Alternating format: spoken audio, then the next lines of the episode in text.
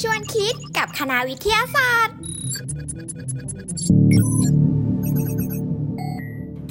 สวัสดีคุณผู้ฟังที่รับฟังอยู่ทุกๆทท่านนะครับ ตอนนี้เป็น EP 4แล้วนะครับสำหรับชวนคิดกับคณะวิทยาศาสตร์มหาวิทยาลัยสงขลานครินทร์ครับ เทปนี้เป็นเทปพิเศษนะครับ จะบอกว่าด้วยสถานการณ์โควิดนะครับ เราก็เลยต้องบันทึก ผ่านระบบออนไลน์ใช่ไหมครับ อยู่กับผมครับ อิสรภาพชุมรักษาครับ แล้วก็อยู่กับผมครับนายพานุมาตรอ่อนมากครับกับผมก็ทั้งคู่หน่วยประชาสัมพันธ์คณะวิทยาศาสตร์มอนะครับ วันนี้เราอัดผ่านระบบออนไลน์เลยใช่ไหมครับน้องแม็กใช่ครับ แต่ว่าไม่รู้ว่าครับ เดี๋ยวจะเป็นยังไงบ้าง เดี๋ยวเราต้องมารอลุ้นกันนะว่าคุณภาพเสียงเนี่ยจะดีเท่าที่ผ่านมาหรือเปล่านะครับพี่ครับผมแล้ว ทำไมถึงวันทำไมวันนี้เราต้องมาอัดผ่านออนไลน์ครับน้องแม็กพอจะอธิบายได้ไหมครับ ที่จริงเราอาจจะต้องพูดว่าในสถานการณ์แบบนี้เนี่ยการทำงานเนี่ย ไม่ว่าจะอยู่ที่ไหนเราก็ต้องทำงานได้นะพี่แล้วก็ช่วงนี้ครับคณะวิทยาศาสตร์ของเราก็มีสถานการณ์การแพร่ระบาดครับของโรคไวรัสนะครับโควิด -19 นะครับทำให้พวกเราเนี่ยต้อง work from home นะครับอยู่กันคนละที่คนละแห่งนะครับ ไม่ได้เจอกัน แต่ว่าการทำงานของเราก็ยังคงต้องดำเนินต่อไปครับพี่นะครับ ซึ่งก็ใช่ครับก็มีช่องทางออนไลน์ในการที่จะสามารถสื่อสารกันได้อยู่ครับ ใช่ครับก็ทราบจากน้องแม็กที่น้องแม็กบอกนะครับว่าในคณะวิทยาศาสตร์เองเนี่ยก็มีประกาศฉบับที่ 11 นะครับ เนื่องจากว่าในในคณะเองเนี่ยก็มีเขาก็มีบุคลากร ได้ติดเชื้อนะครับโควิด -19 ก็ทำให้ต้อง work from home กัน แต่ว่าในในการควบคุมสถานการณ์เนี่ยก็เป็นไปในทิศทางที่ดี แล้วก็ณวันนี้เองเนี่ยวันวันพุธนะครับที่เราอ่านเสียง เดี๋ยวเสียงจะออกอากาศวันศุกร์ก็เริ่มมีคนหายแล้วใช่ไหมครับใช่ครับ ตอนนี้มีคนได้กลับบ้านแล้ว แล้วก็เหมือนเมื่อวานนะครับ ก็คือวันอังคารที่ผ่านมาก็ยอดผู้ติดเชื้อเนี่ย ไม่เพิ่มขึ้นแล้วครับพี่ของคณะวิทยาศาสตร์ก็คือเป็นศูนย์แล้วนะครับ แล้วก็มีคนได้กลับบ้านแล้ว 2 คนนะครับ ซึ่งก็หายเป็นปกตินะครับ แล้วก็สถานการณ์ก็คงจะดีขึ้นตามลำดับนะครับ ซึ่ง คณะวิทย์ก็ยังคง work from home ต่อไปนะครับ ตามประกาศก็คือวันที่ 28 มิถุนาถึงวันที่ 11 กรกฎาคมครับพี่ ซึ่งถ้าใครที่อยากจะติดตามนะครับ ไม่ว่าจะเป็นยอดผู้ติดเชื้อเนาะพี่ รวมถึงอ่านเอกสารประกาศต่างๆนะครับสำหรับคณะวิทยาศาสตร์ก็สามารถเข้าไปได้ที่เว็บนะครับ sci.psu.ac.th นะครับ ตรงนั้นก็จะมีข่าวสารต่างๆ เกี่ยวกับคณะวิทยาศาสตร์อยู่ครับพี่ ครับผมแล้วก็ในช่วง work from home ครับน้องน้องแม็กครับ ไม่แน่ใจว่าจะติดต่อสมมติติดต่อเราติดต่อทางช่องทางไหนครับเนี่ยอ่าถ้าเป็นปกติเนี่ยหลายท่านก็อาจจะโทรมาใช่ไหมครับพี่โทรมาทางเบอร์โทรศัพท์ของคณะเราแต่ว่าช่วงนี้ก็ work from home ไม่มีใครอยู่คณะเลยนะครับ ก็แต่เหมือนที่ผมบอกไปข้างต้นครับ เราก็ยังคงต้องทำงานต่อไปนะครับก็สามารถติดต่อผ่าน LINE Add ได้ครับพี่ใครที่ไม่รู้ว่าจะต้องติดต่อทางไหนก็ LINE Add เลยครับเอ่อแอดนะครับ แอดนะครับ psu psu ไซนะครับ หรือว่า psu sci นั่นเองนะครับ ก็สามารถเอิร์ธนะครับแอดกันเข้ามาได้ แล้วก็สอบถามได้นะครับ ก็จะมีเจ้าหน้าที่บุคลากรคอยตอบอยู่นะครับ แต่ว่านิดนึงครับพี่สำหรับใครที่แบบว่าอยากจะติดต่อหน่วยงานโดยเฉพาะนะครับ แบบว่าบางคนเนี่ยต้องการติดต่อหน่วยการงานสนับสนุนการจัดการศึกษา หรือว่างานพัฒนาศึกษาโดยตรงนะครับก็สามารถไปสแกน QR Code ไลน์ได้นะครับในหน้า Facebook Page เนาะพี่เนาะคณะวิทยาศาสตร์มอนะครับตรงนั้นก็จะมีกราฟิกเนาะที่เป็น QR Code ในการติดต่อประสานงานช่วงสถานการณ์แบบนี้อยู่ครับพี่ครับผมก็อันนี้คือช่องทางติดต่อแล้วก็ในส่วนของความไม่สะดวกในช่วงนี้นะครับ แต่ว่าเชื่อเชื่อว่าสถานการณ์มันอาจจะดีขึ้นถ้าน้องแม็กไม่ได้ไปติดโควิดซะก่อนนะครับ ถ้าผมติดโควิดเนี่ยเกรงว่าจะเป็น cluster นะ ช่วงนี้ใช้ชีวิตใช้ชีวิตได้ลำบากไหมครับ อืม เอาจริง ๆ นะครับ พอยุคปัจจุบันนี้ที่โซเชียลมีเดียมันค่อนข้างที่จะโอเคมากๆนะครับ การทำงานเนี่ยก็ไม่ลำบากครับ แต่ว่าการ work from home เนี่ยก็ต้องยอมรับครับพี่อิดว่า พออยู่บ้านเนี่ยมันไม่ได้มีแค่การทำงานเนาะนะครับ มันก็จะมีคนที่เราจะต้องดูแลนู่นนี่นั่น มันก็อาจจะนิดนึงครับ แต่ว่าเรื่องของการทำงานเนี่ยไม่ไม่ลำบากเลยครับ ไม่ว่าจะเป็นเนี่ยเหมือนเราอัดของแคสวันนี้เนาะครับใช่ครับใช่ครับ เมื่อเช้าเนี่ยเขาบอกว่าในส่วนของ work from home ของน้องแม็กเอง เมื่อเช้าก็มี เรื่องดีๆเข้ามาด้วยใช่ไหมครับ รู้สึกว่าจะเจอเนื้อคู่ใช่ไหมฮะใช่ครับไม่แต่ไม่ได้เจอในฝันนะเจอในชีวิตจริงเลยนะครับ เมื่อเช้าเนี่ยมีงูเข้าบ้านนะครับ ก็เนี่ยนี่คือการ work from home นะครับเราก็จะต้อง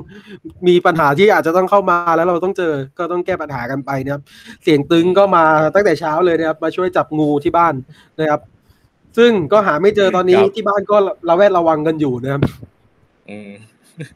นะครับ นี่คือบรรยากาศของ Work from Home ที่เราอยากจะแชร์กันนะครับ เดี๋ยวมีข่าวมาประชาสัมพันธ์นะครับสำหรับในส่วนของชวนคิดกับคณะวิทยาศาสตร์วันนี้เนี่ยมีข่าวสารค่อนข้างเยอะเลยนะครับ แล้วก็เมื่อเขาเรียกว่าเมื่อศุกร์ที่แล้วเนี่ยเราอาจจะพูดคุยกัน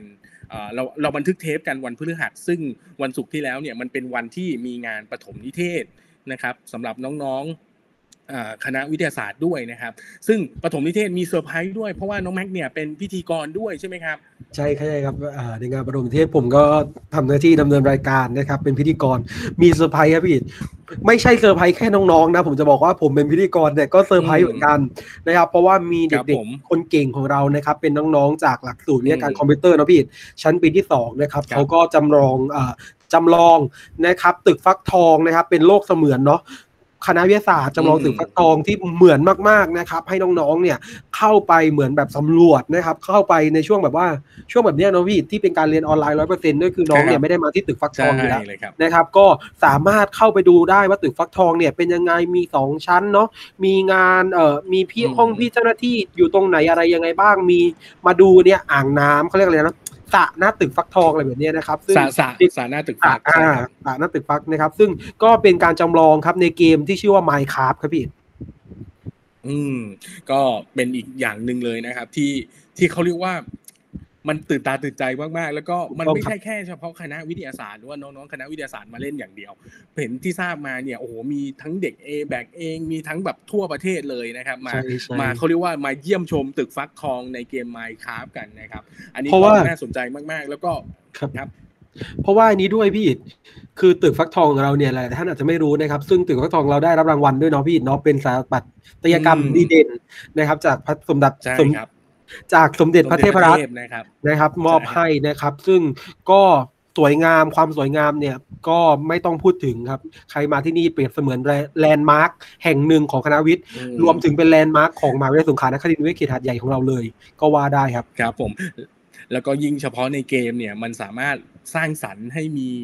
แสงมีเขาเรียกว่าอะไรนะครับ มุมของฉากมีแสงตกกระทบโอ้โหสวยงามมากจริงๆนะครับถูกต้องยังไงครับใครที่สนใจเนี่ย ตอนนี้เราขึ้นลิงก์นะครับ หรือว่าเราเราโชว์ลิงก์ไว้ในเว็บไซต์ของคณะวิทยาศาสตร์แล้วนะครับ ก็สามารถแวะเข้าไปอ่าเข้าไปร่วมสนุกในเกมได้นะครับ จะบอกว่าจริง ๆ น้องๆสองคนที่สร้างเกมขึ้นมาเนี่ยเอ่อที่ create แผนที่ตรงนี้ขึ้นมาเนี่ยโอ้โหเก่งมากๆเลย แล้วคิดว่าถูกครับในอนาคตเนี่ยน้องแม็กรู้สึกว่าจะสร้างโรงอาหารด้วยใช่ไหมครับ ตอนนี้รู้สึกว่าโรงอาหาร project โรงอาหารเนี่ยก็สร้างต่อแล้วนะพี่น่าจะใกล้เสร็จแล้วนะครับเออแล้วก็อนาคตเนี่ยน่าจะครอบคลุมทั้งคณะวิทยาศาสตร์ครับ อืมนะครับ แล้วทีนี้ครับ เราจะได้เขาเรียกว่าอะไรนะ เหมือน open house นะครับทำให้คนนอกข้างนอกเนี่ยไม่ว่าจะเป็นคนไทยหรือคนต่างประเทศเองเนี่ย มาคณะวิทยาศาสตร์ผ่านเกม Minecraft กันอันนี้น่าสนใจมากๆเลยนะคถูรับกต้องครับถูกต้องครับ ซึ่งก็เป็นอะไรที่นะครับเราภาคภูมิใจนะครับพี่เพราะว่าต้องบอกอย่างนี้ครับว่าเด็กอืมปีสองของเราเนี่ย ที่เขาทำเจ้าตัวโลกเอ่อโลกเสมือนจริงตัวนี้ขึ้นมาครับเขาอยู่ปีสองเนาะซึ่งปีที่แล้วเนี่ยก็ออนไลน์ร้อยเปอร์เซ็นต์เหมือนกันนะครับ ก็บ่งบอกได้ว่าต่อให้เป็นการเรียนออนไลน์ครับพี่ในคณะวิทยาศาสตร์ของเราเนี่ยก็ไม่ได้ลดคุณภาพลงเลยนะครับ เด็กๆก็ยังคงสามารถนะครับทำอะไรพวกนี้ได้เนาะแปลว่าเขาก็เรียนรู้จากสิ่งที่ใช่อาครับจารย์สอนนะครับ แล้วก็มีอาจารย์ที่ปรึกษาก็คืออาจารย์ชินพงศ์นะครับที่เป็นที่ปรึกษาให้น้องๆครับพี่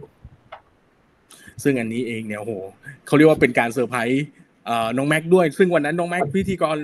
สดๆอยู่เลยนะครับ พอเรา on air ไปเนี่ย ปรากฏว่าในไลฟ์เองเนี่ยมีเด็ก comment มาเยอะเลยว่าโหครับสุดยอดมากนะครับ ดีมากๆ แล้วก็ได้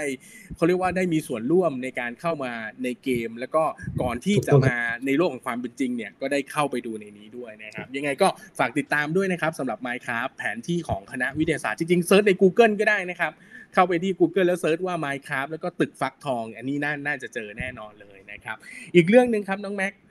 ครับปีนี้ออนไลน์มีหลายคนเลยครับ ไม่ว่าจะเป็นโรงเรียนต่างๆ ที่ในเขตพื้นที่ภาคใต้เอง แล้วก็โรงเรียนในเขตพื้นที่สงขลาเอง มันมีงานหนึ่งงานใหญ่ของคณะวิทยาศาสตร์นั่นคืองานสัปดาห์วิทยาศาสตร์แห่งชาติ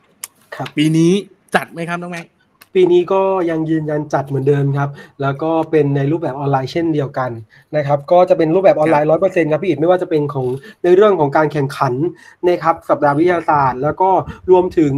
ไฮไลท์ที่ปกติเนี่ยทุกคนมาก็คือมาเที่ยวนิทรรศการเนาะสัปดาห์วิทย์นะครับ มาชมความรู้ด้วยนั่นปีนี้ก็จะเป็นเหมือนปีที่แล้วครับ ก็คือเป็นนิทรรศการออนไลน์นะครับ ให้เด็กๆเนี่ยเข้าไปร่วมทำกิจกรรมครับพี่ตอบคำถามดูวิดีโอนู่นนี่นั่นใช่ไหมครับ แล้วก็ลุ้นนะครับทำได้เปอร์เซ็นต์ที่ที่เราตั้งไว้นะครับ น้องก็สามารถได้เกียรติบัตรนะครับ จากกระทรวงอวเลยทีเดียวนะครับ ก็สามารถเอาไปใส่พอร์ตนะครับ ยื่นในการสมัครโควต้าที่นู่นที่นี่ที่นั่นอะไรแบบนี้ได้เลยอะไรแบบนี้ครับพี่ แล้วก็ในส่วนของการแข่งขันเนี่ยก็มีเยอะแยะมากมายนะครับ ไม่ว่าจะเป็นการแข่งขันการประกวดโครงงานก็ยังมีอยู่ครับ การแข่งขันตอบปัญหาทางวิทยาศาสตร์ก็ยังมีอยู่ครับ ทั้งระดับมัธยมต้นและก็มัธยมปลายเลยครับพี่ ซึ่งก็จะจัดในช่วงวันที่ 16 ถึง 18 สิงหาคมนี้ครับพี่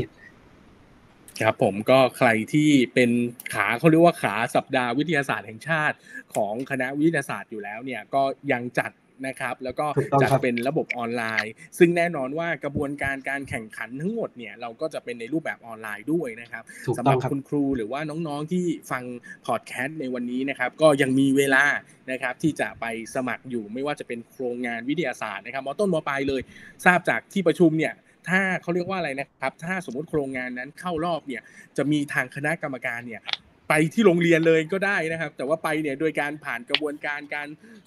ตรวจเขาเรียกว่าฉีดวัคซีนอะไรเรียบร้อยแล้วครับผมรวมถึงการแข่งขันไซโช ไซโชนี่ยังไงฮะน้องแม็กไซโชก็ก็เป็นในรูปแบบออนไลน์เหมือนกันครับพี่ก็รายละเอียดเนี่ยสามารถติดตามได้ครับที่เว็บไซต์นะครับ s c i w e e k s c i p s u a c th นะครับตัวนั้นก็จะมีทั้งรายละเอียดการสมัครเนาะพี่รวมถึง มีลิงก์นะครับในการที่จะไปสมัครร่วมแข่งขันเนี่ยสามารถดูได้ที่นั่นแล้วก็ใครมีปัญหานะครับอยากจะติดต่อเจ้าหน้าที่ตรงนั้นก็จะมีคอนแทคนะครับที่จะไว้ติดต่อเจ้าหน้าที่ด้วยนะครับ ซึ่งก็สามารถติดตามได้ในเว็บไซต์นั้นเลยนะครับ ย้ำเว็บไซต์ครั้งก็คือ s i w e e k sci.psu.psu.th ครับ ครับผม จริง ๆ เห็นเห็นเมื่อกี้เมื่อสักครู่นี้เราพูดกันเรื่องเกม Minecraft มันน่าจะเป็น e-sport ได้ ซึ่งในครั้งนี้เองเนี่ยสัปดาห์วิทย์เห็นทราบข่าวมาว่าอาจารย์ชินพงศ์เนี่ยก็ได้เปิดการแข่งขันเรื่องของ e-sport ด้วยนะครับสำหรับเด็กรุ่นใหม่เนาะใช่ครับ e-sport ยังไงก็ติดตามได้ครับ ก็อาจจะมีเรื่องของการแข่งขัน e-sport ด้วยสัปดาห์วิทยาศาสตร์ในปีนี้ครับ ก็ยังไงฝากติดตามครับข่าวสารทั้งหมดเนี่ยในเว็บไซต์เนี่ยมีแน่นอนนะครับ แล้วก็ สามารถติดตามได้ผ่านเพจ Facebook นะครับคณะวิทยาศาสตร์ได้เลยนะครับ ตรงนั้นก็จะมีข่าวสารที่พวกเราเนี่ยก็จะคอยประชาสัมพันธ์ออกไปให้ทุกท่านทราบอยู่เรื่อยๆอยู่แล้วนะครับพี่ปีนี้เราไม่พูดถึงไม่ได้ครับสำหรับสัปดาห์วิทยาศาสตร์นะครับ ปีนี้มาในทีมที่ยิ่งใหญ่ครับก็คือพัฒนาเยาวชน ภูมิภาคให้ก้าวไกลด้วยวิทยาศาสตร์เทคโนโลยีและนวัตกรรมครับโอ้โหเรียกได้ว่าใครที่สนใจก็สามารถมาร่วมกิจกรรมได้ครับ ครับผมธีมดีๆ อย่างนี้นะครับ อย่าลืมอย่างที่น้องแม็กบอกไปนะครับ ท่านผู้ฟังที่รับฟังอยู่ตอนนี้นะครับ ก็เข้ามาที่ s i w e e k นะครับ .sci.psu.ac.th อันนี้คือสัปดาห์วิทยาศาสตร์ที่เราอยากจะมาอัปเดตกันจริงๆ สัปดาห์วิทยาศาสตร์ก่อนถึงวันงานจริงๆเนี่ยคิดว่าในในในรายการชวนคุยชวนคิดกับคณะวิทยาศาสตร์เนี่ยก็จะเอามาโปรโมทอยู่เรื่อยๆนะครับ ว่าอัปเดตอะไรไปแล้วบ้างนะครับ ซึ่งซึ่งน้องแม็กเองเนี่ยก็เป็นหนึ่งในกรรมการของงานสัปดาห์วิทยาศาสตร์ที่เราจะมาพูดคุยกันอยู่แล้วแล้วที่สำคัญครับ ในวันงานเองเราอาจจะมีไลฟ์สดพิธีต่างๆเนี่ยก็ฝากติดตามในเพจของคณะวิทยาศาสตร์ด้วย ใช่ครับพี่ครับ ทีนี้ครับน้องแม็กครับมาเรื่องของข่าววิจัยวิจัยกันบ้างดีกว่านะครับ งานวิจัยของท่านอาจารย์ ศาสตราจารย์ดรสวรักษ์พงษ์ไพจิตครับ เนื่องจากว่าต้องอัปเดตกันนิดนึงในเรื่องของข่าวสารนะครับ ท่านอาจารย์เนี่ยได้ไปให้ความเห็นนะครับทางด้านงานวิจัยนะครับ เกี่ยวกับโรงแรมหรือว่าสถานประกอบการต่างๆ ไม่ว่าจะเป็นโรงแรมโรงภาพยนตร์ร้านนวดนะครับในช่วงของโควิด -19 เนี่ยมีการปิดบริการมานะครับ ปิดบริการอาจารย์ดรศาสตราจารย์ดรเสารักษ์พงไพจิตเอง ท่านเป็นอาจารย์ทางด้านจุลชีววิทยาครับ ซึ่งเชี่ยวชาญทางด้านเชื้อรา นะฮะเชื้อรานะครับ ซึ่งแน่นอนว่าอาจารย์นะครับได้ให้สัมภาษณ์กับทาง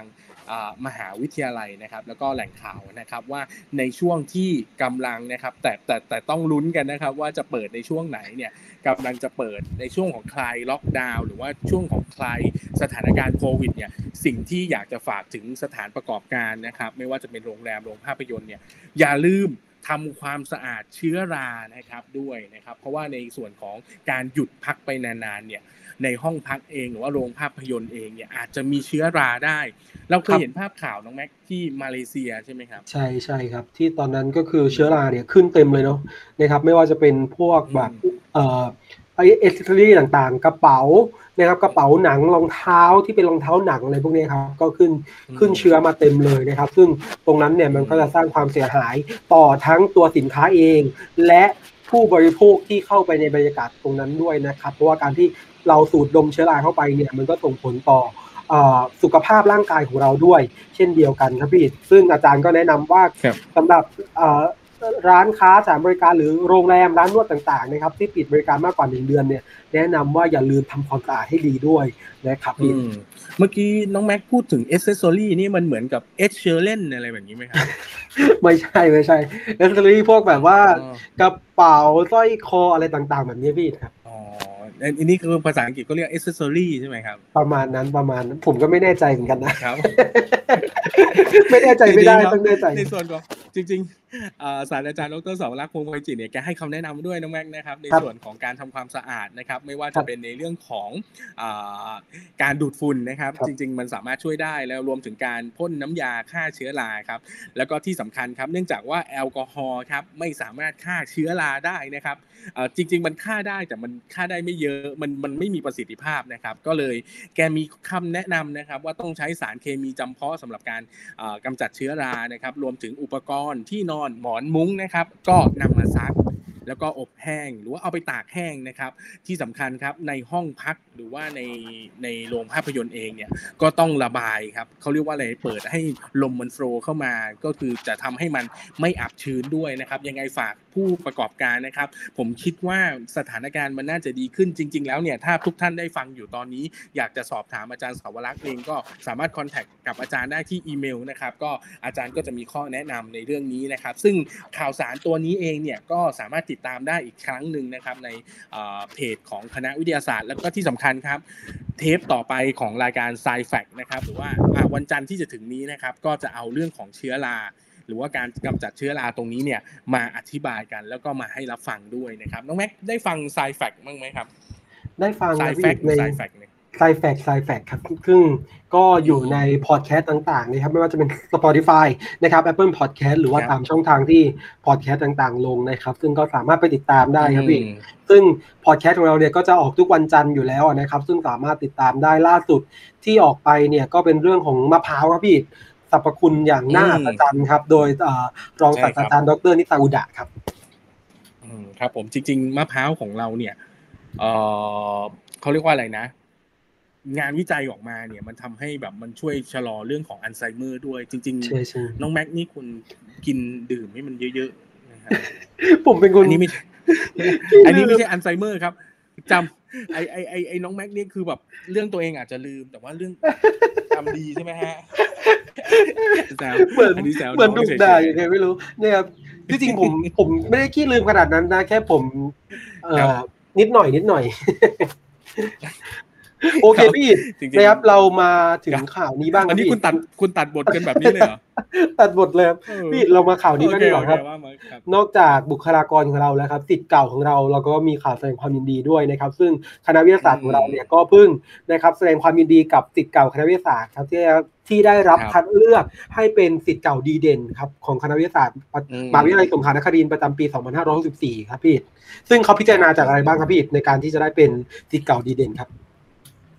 จริง ๆเขาเรียกว่าในการพิจารณาเนี่ย จริงๆสิทธิ์เก่าของคณะวิทยาศาสตร์มันมีหลายเขาเรียกว่ามันมีหลายหลายด้านหัวข้อนะครับหรือว่าหลายเออหลายด้านเนี่ยครับ แต่ว่าในครั้งนี้เนี่ยแล้วก็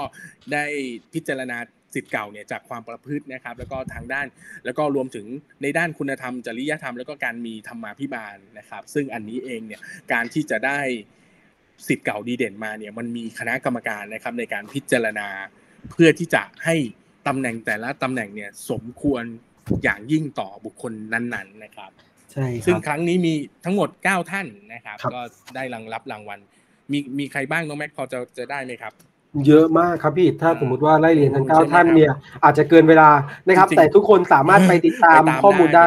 ครับใช่ครับ ในเว็บไซต์ของคณะวิทยาศาสตร์ก็ได้ รวมถึงหน้า Facebook Fanpage นะครับของคณะวิทยาศาสตร์มอหัดใหญ่ก็ได้ครับเดี๋ยวเดี๋ยวพี่อาจจะบอกนิดนึงว่ามีทางด้านไหนบ้างนะครับ ก็จะมีด้านความสำเร็จในอาชีพและหน้าที่การงานนะครับ มีทั้งผลงานเด่นนะครับ รวมถึงการสร้างคุณประโยชน์แก่สังคมและสถาบันนะครับ และที่สำคัญครับสิทธิ์เก่าดีใหม่อ๋อขอขอขอโทษครับสิทธิ์เก่าดีเด่นรุ่นใหม่ด้วยสิทธิ์เก่าดีใหม่คืออะไรครับ อ่าเป็นเป็นประมาณว่าดีดีดีไม่มานะครับจริง ๆ มีอีกหนึ่งท่านครับที่สมควรจะได้ตำแหน่งนี้เดี๋ยวต้องลุ้นกันอีกที ผมคิดว่าในเรื่องของการทำงานเนี่ยโอ้โหนะครับ ต้องได้แน่นอนเลยนะครับใครครับพี่คุณวันนิกกบุตรครับคุณรู้จักไหมครับวันนี้ต้องได้แน่นอน เพราะว่าเขาเขาได้เปลี่ยน เออนะครับน้องวันนิกบุตรเนี่ยก็เป็นแอดเขาเรียกว่าเป็น webmaster ที่ทำเว็บไซต์ของคณะวิทยาศาสตร์ด้วยนะครับโอ้นี่ครับซึ่งท่านผู้ฟังเนี่ยก็เป็นสิทธิ์เป็นสิทธิ์เก่าเหมือนกันนะครับก็ที่จริงอยู่หน่วยหน่วยเดียวกับพวกเรานี่แหละนะครับ ก็แซวๆนะครับท่านผู้ฟังก็อาจจะงงนิดหน่อยไม่เป็นไร ไม่ไม่ไม่ไม่ได้งงนิดหน่อยงงมากเลยนะครับโอเคครับพี่แล้วก็ต่อไปครับ ก็นะครับวันนี้เราพูดถึงข่าวสารกันมาพอสมควรแล้วครับ อันนี้เราอยากจะมาประชาสัมพันธ์บ้าง ผมคิดว่าในช่วงสถานการณ์โควิดแบบนี้นะครับ ก็น้องๆเนี่ยครับที่เรียนอยู่ที่บ้านนะครับ รวมถึงการใช้อุปกรณ์ต่างๆเนี่ยเราก็ต้องเรียนออนไลน์ทั้งหมดเนื่องจากสถานการณ์โควิดนะครับ ซึ่งวันนี้เองเรามีข่าวดีที่จะมาบอกน้องๆด้วยนะครับว่าทางงานของทางคณะวิทยาศาสตร์เองเนี่ยมีทุนการศึกษานะครับ หรือว่าเขาเรียกว่ามีทุนในเรื่องของการสนับสนุนการเรียนออนไลน์ด้วยน้องแม็กครับนะครับ ซึ่งในทุนตรงนี้ครับทุนตรงนี้ก็จะพูดมาได้เลย ทุนตรงนี้ก็จะไม่ได้แค่แบบว่าช่วยเหลือแค่เรื่องของเงินเรื่องของอะไรนะครับ ก็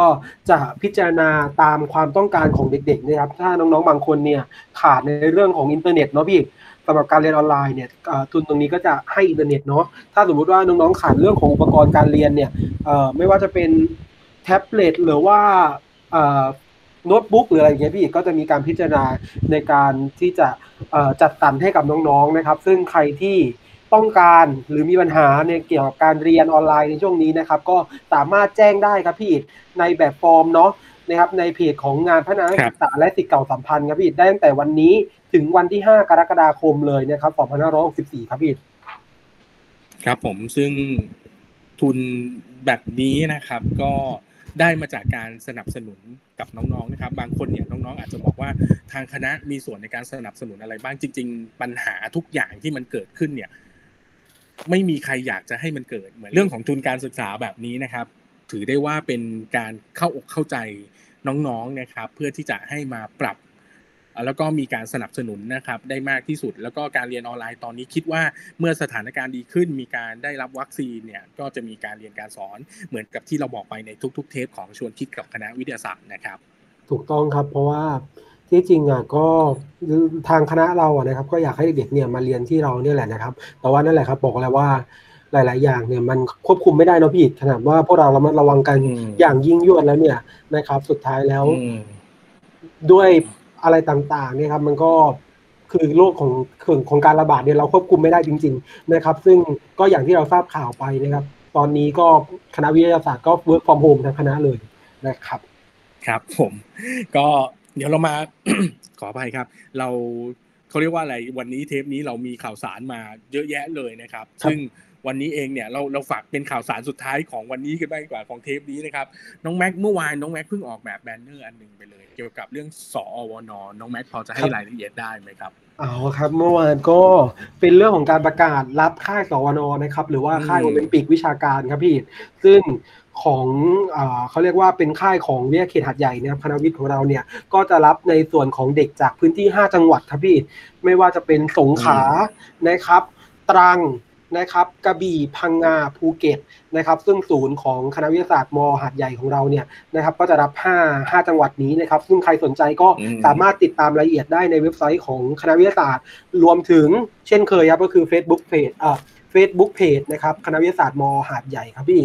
แล้วก็ครับเพราะว่าที่เราต้องพูดเรื่องเรื่องนี้เข้ามาเนี่ยเมื่อวานเนี่ย ทางเราพอน้องแม็ก create ในส่วนของ banner แล้วก็ได้ประชาสัมพันธ์ไป ปรากฏว่ามียอดแชร์เนี่ยจำนวนเยอะมาก ๆ เลย แสดงว่าทางผู้ปกครองเอง แล้วก็โรงเรียนเองเนี่ยให้ความสนใจในเรื่องของค่ายโอลิมปิกสอวนด้วยนะครับในปีต้องถูกต้องครับ เพราะว่าค่ายโอลิมปิกสวนเนี่ยเรียกได้ว่าเป็นเป็นเหมือน Impact ครับพี่นอกจากน้องๆเนี่ยจะเป็นก็คือเขาก็จะมีการแข่งขันในเป็นแต่ระดับนะพี่แบ่งเป็นค่ายหนึ่งค่ายสองค่ายสามแล้วก็จะมีการพอเราผ่านค่ายไปเรื่อยๆอย่างเงี้ยไปถึงค่ายสามคนค่ายสามก็จะเป็นค่ายของประเทศอะไรแบบนี้ครับแล้วก็พอไปประเทศเนี่ยเราก็จะเป็นตัวแทนประเทศไทยไปแข่งโอลิมปิกในระดับโลกในเรื่องของ ห้ารายวิชานะครับ เป็นห้าเขาเรียกห้าสาขาวิชาครับพี่ ซึ่งก็จะมีสาขาคอมพิวเตอร์นะครับ สาขาคณิตศาสตร์ สาขาเคมี สาขาฟิสิกส์แล้วก็สาขาชีววิทยาครับพี่ซึ่งใครที่สนใจเนี่ยก็สามารถสมัครเข้าร่วมค่ายได้ครับพี่แล้วก็แนะนำไปถึง TCAS เลยสำหรับใครที่เป็นน้องๆเนาะพี่ค่าย สอวน.ค่ายหนึ่งอะไรเงี้ยค่ายสองก็ได้หรืออะไรเงี้ยที่เคยเข้าร่วมค่าย สอวน.เนี่ย สามารถยื่น t c a s ได้ด้วยนะครับ เป็นโปรไฟล์สำหรับการยื่น t c a s ได้ด้วยครับพี่ครับผมก็ในส่วนของค่ายต่างๆ เนี่ยก็มีผล นะครับในมีผลต่อการเรียนนะครับแล้วก็ของทุนการศึกษาด้วยยิ่งเฉพาะโครงการโอลิมปิกเนี่ยทุนการศึกษาก็เยอะอยู่แล้วใช่ไหมครับเมื่อกี้น้องแม็กพูดถึงค่ายหนึ่งค่ายสองค่ายสามมีค่ายเสนาไหมครับ ถ้าเป็นหัดใหญ่เนี่ยมีครับพี่แต่สอนอเดี๋ยวไม่มีค่ายเสนานะครับโอเค อันนี้ก็เล่นไปเรื่อยจริง ๆ นะครับ ยังไงก็ฝากประชาสัมพันธ์ไว้นะครับสำหรับค่ายสอวนนะครับหรือว่าค่ายโอลิมปิกวิชาการก็สามารถติดตามข่าวสารของวิทยาศาสตร์ได้ วันนี้ ห้าจังหวัดนะพี่ห้าจังหวัดเหมือนที่ย้ำไปนะครับ ในศูนย์ของเราเนี่ยก็จะครอบคลุมห้าจังหวัดก็คือเหมือนที่ผมบอกสงขลาตั้งกระบี่พังงาภูเก็ตนะครับ ส่วนจังหวัดอื่นๆเนี่ยก็ไปติดตามดูนะครับ ผมอาจจะแบบว่าโฆษณาให้เล็กๆกันนะครับ ก็คือเหมือนพัทลุง ปัตตานียะลานาทิวาสอะไรเงี้ยเผื่อใครฟังอยู่ก็จะเป็นอีกศูนย์หนึ่งนะครับมอทักษิณนะครับ ก็ให้สมัครให้ตรงศูนย์ของตัวเองนะครับพี่ไอ้ห้าจังหวัดนี้ไม่ใช่ที่นายกบอกล็อกดาวน์ใช่ไหมครับ ไม่ใช่ครับพี่ไม่ใช่ครับ โอเค เราไปเรื่องถัดไปนะครับ ก็เป็นสุดท้ายแล้วครับพี่อ๋อนี่เปลี่ยนคุณเปลี่ยนเรื่องเร็วขนาดนี้เลยนะ เราเรามาทิ้งท้ายดีกว่าครับพี่ก็คือฝากช่องทางติดต่อเช่นเคยครับสำหรับใครที่อยากติดตามข่าวสารดีๆนะครับของคณะวิทยาศาสตร์มหาวิทยาลัยสงขลานครินของเรานะครับ ก็สามารถติดตามได้ในหลากหลายช่องทางครับพี่ไม่ว่าจะเป็น Facebook คณะวิทยาศาสตร์มอหาดใหญ่พิมพ์ตามนี้เลยนะนะครับ คณะวิทยาศาสตร์มอหาดใหญ่นะครับ ก็จะมีทุกเรื่องราวที่เราอยากจะสื่อสารให้ท่านได้ทราบนะครับท่านก็สามารถไป เขาเรียกว่าสืบสารข้อมูลดูข้อมูลข่าวสาร ติดตามข่าวสารจากเพจนี้ได้ครับพี่แล้วช่องทางอื่นมีอะไรบ้างครับพี่จะมีช่องทาง Instagram นะครับ แล้วก็ YouTube รวมถึงช่องทางโอคือส่วนใหญ่แล้วเนี่ย search คำว่า PSU แล้วก็ SCI ก็จะเจอนะครับ โดยเฉพาะช่องทางใหม่ที่วันนี้เรามีการบันทึกเสียงกัน นั่นคือช่องทางพอดแคสต์ นะครับพอดแคสต์ของเราเนี่ยตอนนี้เราเรามีหลายเทปมาก แล้วก็เรามียอดคนฟังที่มันสูงขึ้นนะครับไม่ว่าจะเป็นรายการชวนคิดกับคณะวิทยาศาสตร์ก็จะมีผมกับน้องแม็กนะครับมาเล่าสถานการณ์ของแต่ละวันนะครับอของแต่ละวีคนะครับให้ทุกคนได้รับฟังกัน ซึ่งมันจะออกอากาศผ่านทางวิทยุมอ ด้วยนะครับยังไงต้องขอบคุณทางวิทยุมอ ด้วย FM 88.00เมกะเฮิร์นะครับก็จะนำเทปรายการดีๆ แบบนี้มาประชาสัมพันธ์ให้กับพื้นที่ใกล้เคียงนะครับรวมถึงไซแฟก ไซแฟกก็จะเป็นรายการที่จะนำความจริงโดยเอาวิทยาศาสตร์มาตอบคำถามของสังคมนะครับ โดยนักวิทยาศาสตร์เองด้วย ก็สามารถติดตามได้ครับ ไม่ว่าจะเป็น SoundCloud Spotify หรือว่าจะเป็น Apple Podcast ครับครับ แล้วก็อีกหนึ่งช่องทางกับท่านผู้ท่านผู้ฟังทุกท่านนะครับ ที่ตอนนี้อาจจะสงสัยว่าอาจจะติดต่อคณะวิทยาศาสตร์ยังไงอันนี้เป็นช่องทางสำคัญเลยเนาะก็คือ Line แอดครับพี่ PSU SCI นะครับ ใครมีข้อสงสัยอยากสอบถาม หรืออยากติดต่อนะครับ การติดต่อคณะวิทยาศาสตร์นะครับ ก็สามารถไปเซิร์ชใน Google ใช่ครับไปเซิร์ชใน Google ไม่เซิร์ชสามารถนะครับ add ไลน์ add ไลน์มาได้นะครับ เป็น add นะครับ P ตัวใหญ่ S ตัวใหญ่ U ตัวใหญ่นะครับ แล้ว S ตัวใหญ่ C ตัวเล็ก I ตัวเล็กนะครับ P S U S C I นะครับ add กันเข้ามาได้สอบถามเข้ามาได้นะครับพี่ขอบคุณครับ พอคุณสะกดแล้วผมรู้สึกว่ามันไม่น่าจะเขียนถูก จริงเหรอถ้าอยากผมสะกดยากไปด้วยนะครับ โอเค วันนี้พวกเราสองคนครับพี่ยังไง อืม ก็สำหรับเทปวันนี้ก็น่าจะพอสมควรแล้วนะครับ ก็ยังไงติดตาม EP ต่อต่อไปในเทปหน้านะครับ ก็ยังอยู่กับผมแล้วก็มีน้องแม็กอยู่นะครับ ก็จะมาจัดอ่า เขาเรียกว่าอะไรจะมาเล่าข่าวเอ่อจะมาเล่าเหตุการณ์สถานการณ์ในคณะวิทยาศาสตร์แบบนี้นะครับพอเทปหลังๆนี่เริ่มพลิ้วขึ้น แต่วันนี้เนี่ยต้องบอกว่าที่มันมีการสะดุดบ้าง เนื่องจากว่าเราอัดกันคนละที่นะครับ ก็คือเราอัดผ่านระบบซูมออนไลน์ ช่วงจังหวะเนี่ยมันอาจจะมีการแทรกมีการขัดกันบ้างเนี่ยก็ต้องขออภัยคุณผู้ฟังทุกๆคนด้วยนะครับ ยังไงพบกันใหม่ EP ต่อไปกับชวนคิดกับคณะวิทยาศาสตร์ ผมอิสรภาพชุมรักษาครับ ผมพานุมาตรอ่านมากครับ ครับ ขอแมวไปก่อนนะจ๊ะขอสขวัอสดีลาครับขอลาขอลาครับ ขอลาไปก่อนสวัสดีครับโอเคครับ สวัสดีครับ ชวนคิดกับคณะวิทยาศาสตร์